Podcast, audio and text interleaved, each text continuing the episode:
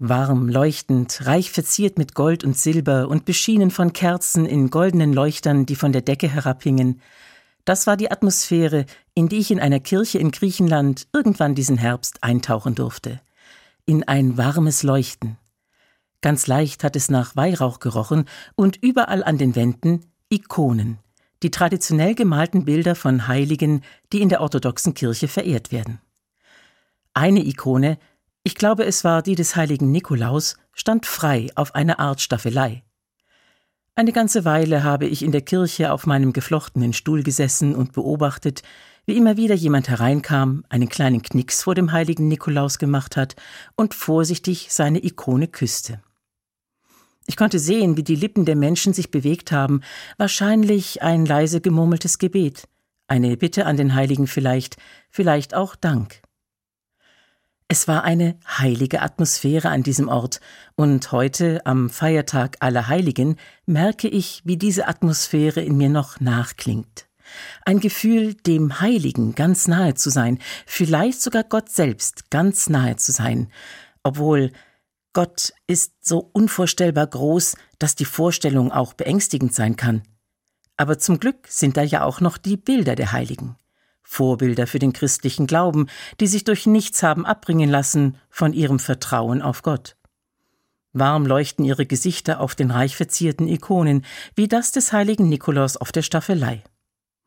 Nikolaus war Bischof in einer Zeit, als Christen vom römischen Staat noch verfolgt wurden, auch er selbst.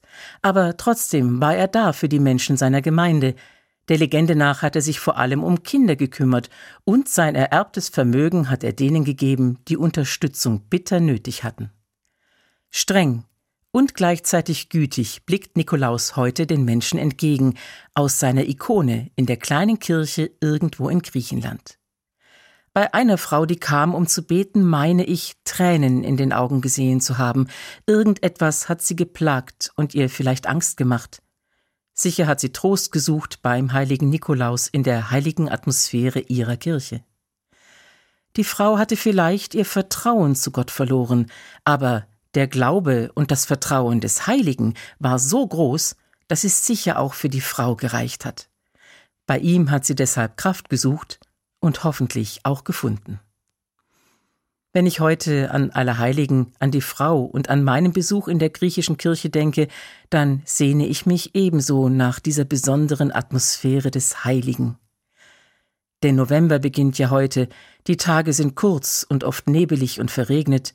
Sie erinnern daran, dass das Jahr langsam zu Ende geht und wieder ein Jahr meines eigenen Lebens vergangen ist und dass wir Menschen eben sterblich sind.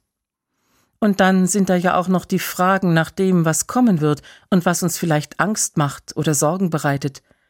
Manchmal verliere auch ich da mein Gottvertrauen. Genau deshalb sehne ich mich nach Trost und danach, mich dem Heiligen nahe zu fühlen, Gott nahe zu fühlen und der leuchtenden Wärme seiner Liebe zu uns Menschen. Genau wie die Frau in der Kirche in Griechenland.